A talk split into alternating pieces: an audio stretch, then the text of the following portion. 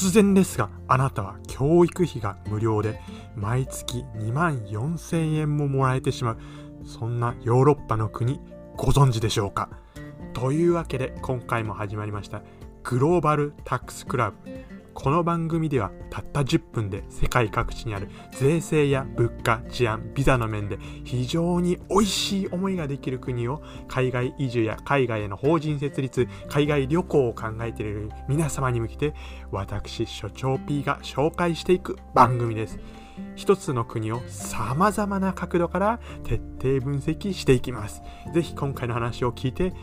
皆様の海外進出をですね、考えるヒントやきっかけにしていただければいいかなと思います。というわけですね、まあ、冒頭からいきなり、まあ、クイズをぶっ込んできたわけなんですけど、まあ、今回はですね、ヨーロッパの、ね、とある国をですね、紹介していきたいなと思います。まあ、前回もね、前回はイギリスを紹介してきましたからね、まあちょっとね、税制的にちょっとね、ちょっとね、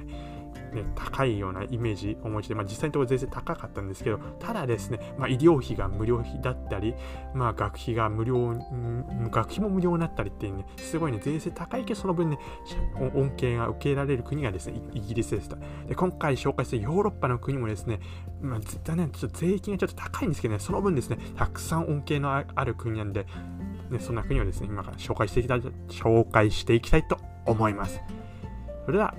今回紹介する国はドイツです。で、ドイツはですね、まあ、皆さんもご存知の通り、ヨーロッパのね、ね、一国でですね、えー、場所的に言うと、そのまあね、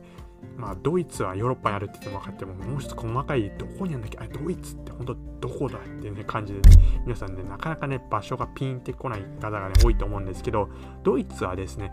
そのヨーロッパの、まあ、イギリスがその島、イギリスがね、島、島って言い方ですけど、海に浮かんでて、まあ、その近くにフランスがあって、フランス、ベルギー、オランダとかと面しているのがドイツです。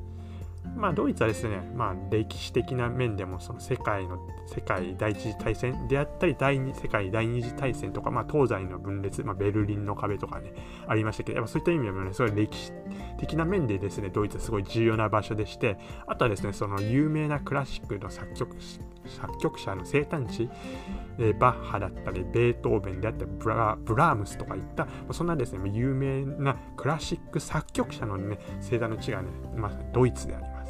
まあ、そんなね、ドイツのですね、えー、税制面から早速見ていきたいなと思いますが、まずは所得税ですね、所得税。ドイツの所得税ですが、こちらですね、なんと4最高45%ですね。でこちらのですね、ドイツの所得税はなんですけど、その累進課税制度でありまして、まあ、日本もですね、その累進課税制度で、まあ、所得税45%ということでね、まあ、ね同じくらいま税金がね、ちょっとね、所得かかってしまうんですけど、まあ、さらにですね、まあ、ドイツでは、その所得税に対してですね、さらにその所得税、所得税の全体にの所得税額のうちその5.5%の連帯付加税がかかってきまして、所得税プラスその連帯付加税ってことで、ちょっとですね、まあ、税金多く納める国であります。まあ、ただですね、この連帯付加税もですね、まあ、2021年より、まあまあ、今現在、今2021年よりですね、個人個人のその高所得、所得のある人のうち、その高所得者のみになりましたんで、まあですね、そこまでですね、連帯付加税に関しては、まあね、個人で、個人で収入を得てる人に関してはね、大きくね、気にしなくていいのかなと思います。次に法人税ですね、法人税。で、こちらですね、ドイツの法人税はですね、15.825%なんですね。まあ、めちゃくちゃ半端やんってね、思われた方ね、多いかなと思うんですけど、まあ、実はですね、この法人税、ドイツの法人税のうち0.825%がですね、先ほども申し上げました連帯付加税がかかっていくんですね。まあですね、日本の法人税、まあ、23.2%と比べたらですね、まあね、ドイツ安いかなと思うんですけど、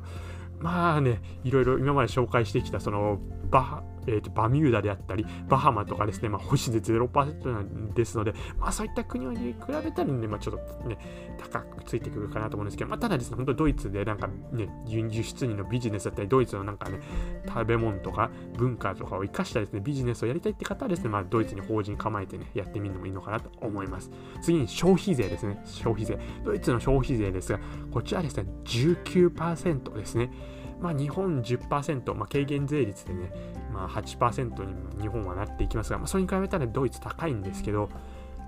まあ、ただですね、ドイツのそのまあ食品に関して、まあ、ちょっとまた後ですね、まあ、物価のところでもちょっとお話ししていこうと思うんですけど、ドイツの食品はですね、基本的にそのよく食べられているものに関しては卵であったり、小麦であったり、牛乳とかに関しては、とか、特にと大量生産されているものに関してはね、すごく安くつくので、ね、まあ確かにね、消費で19%かかるけど、まあ、食品によってはですね、まあ、日本より安くなるっていう場合もあります。というわけでですね、ドイツの税制、所得税、法人税、ね、消費税とね、それで見ていきましたがね、ちょっとね、まあ、日本、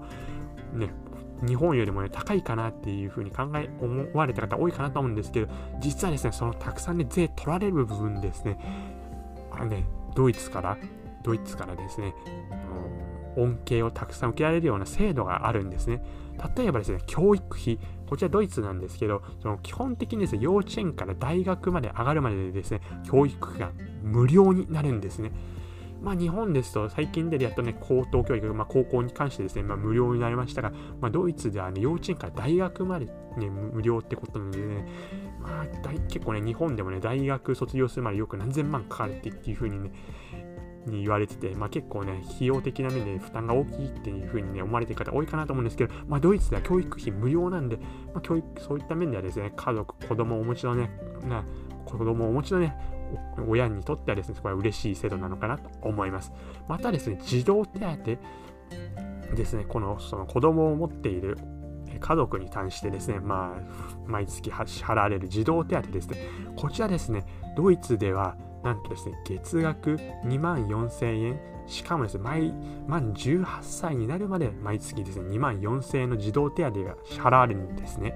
まあ、日本でですね、児童手当の制度、まあ、これは日本でもありまして、3歳未満でしたら毎月1万5000円中、3歳以上でかつ中学生までのお子さんに対してはま1万円支払われるんですけど、まあ、それに比べてですね、まあ、ドイツはま2万4000円、毎月2万4000円っていうことで、しかもですね、18歳まで支払われるってことなんで、やっぱそういった面では、この子供を持つですね、親御さんにとってね、すごいね、制度がね、しっかりしているのでですね、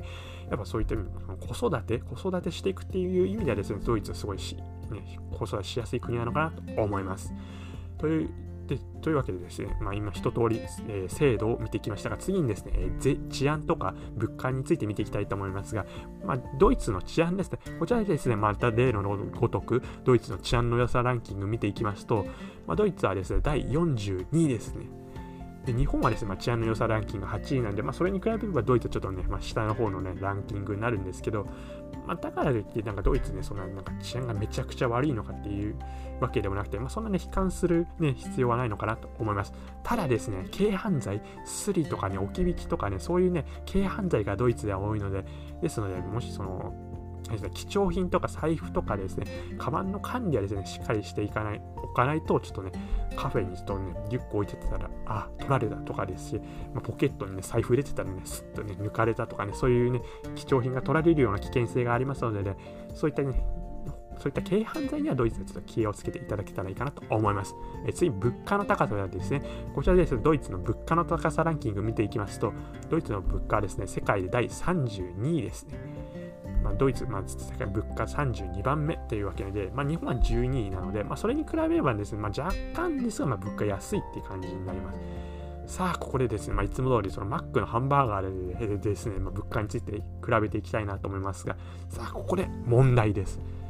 ドイツのマックのハンバーガー、これ、いくらでしょうか？これですね、ま、日本円でお答えいただければいいかなと思うんですけど、まあ、ちなみにまあ日本のマックのハンバーガー110円で、前回紹介したまあヨーロッパのですね、まあ、イギリス、まあ、こちらですね、118円でした。さあ、ドイツはいくらでしょうか？それでは正解を言いたいと思います。ドイツでマックのハンバーガーはなんと132円でした。というわけで、まあ、日本よりも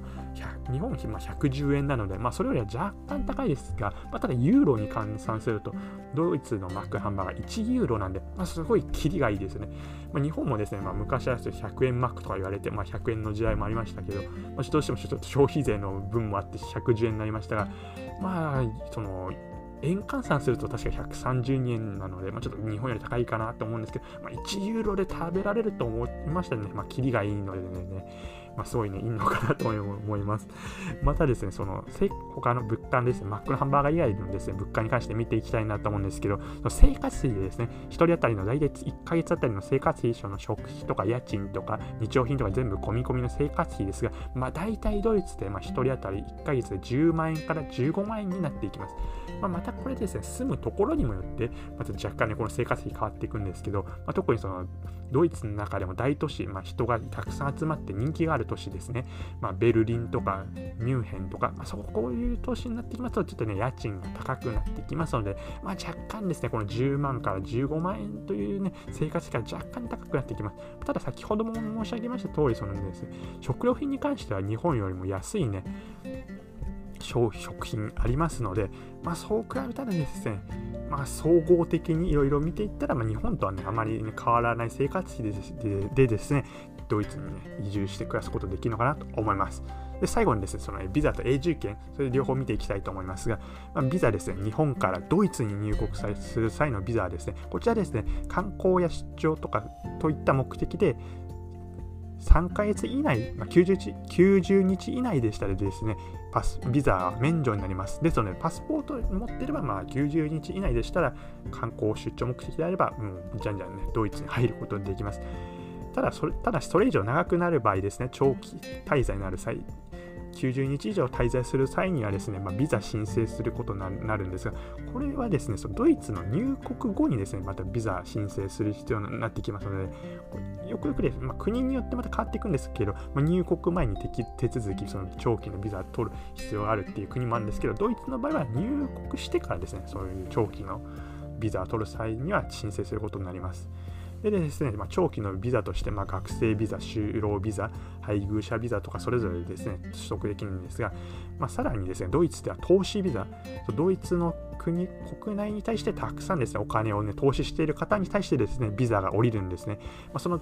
ドイツの投資ビザの条件ですが、まあ、3, つは3つのどれか1つでも該当すればですね、まあ、投資ビザをもらうことができるんですけど、まあ、条件1、1つ目はですね、投資額100万ユーロ、大体まあ約1億2000万ぐらいをですね、ドイツ国内に何かしら形で投資していること。で、条件2はですね、まあ、同額の大体1億円から2000万円でビジネスを起こして、新しい雇用をですね、そのね、起業して、10人以上のですね、まあ、従業員を雇ったりするとですね、投資ビザがおります。またもう一つの条件3、もう一つの条件はですね、ドイツ人の従業員が10人いる10人以上いる企業に対してですね、まあ、100万ユーロ、まあ、1億2000万円ですね、投資して経営権を持つ、この3つの条件のいずれかに該当することによってですね、投資ビザをね、手に入れることができます。まあ、なので、まあ、学生ビザ、まあ学 まあ、現地にですね、まあ、留学して学生ビザ取るのもいいですし、まあ、就労ビザもいいですが、まあ、お金持ってる人とか、まあ、ドイツでビザビジネスを起こしたいという人はですね、まあ、投資ビザ取って、まあ、長期滞在するのもいいのかなと思います。永住権に関してですが、こちらですね、配偶、就労者ビザとか配偶者ビザ、投資者ビザを持って5年経てばですね、無期限のえー、滞在許可書、永住権を手に入れることができます。ただしですね、この永住権を取る際にですね、まあ、簡単なテストというか、まあ、審査がありまして、その語学力であったりですね、ドイツでどれだけね、ちゃんと納税しているか、社会保険料払っているかっていうのがですね、条件になっていきますので、まあ言ってしまえば、まあ、ドイツの国にちゃんと住んでね、現地で働いたり、しっかりビジネスやってればですね、まあ、永住権をね、限りなく、ね、手に入れる可能手に入れられる可能性が高くなっていくんじゃないかなと思います。というわけでですね、まあ、最後駆け足になりましたがね、今回はドイツに関してですね、お話ししてきました。まあ、税制ね、ヨーロッパの国、先進国は高いですがね、まあ、ちゃんとね、学費無料とか教育教育無料、同じですね、ですね、医療費無料とかですね、恩恵がしっかり受けられる面もありますのでですね、まあそういった税制高いけどそういった面があるんだよっていうふうにはですね、ヨーロッパの国々に関してはね、そういったところに頭に入れていただけたらいいかなと思います。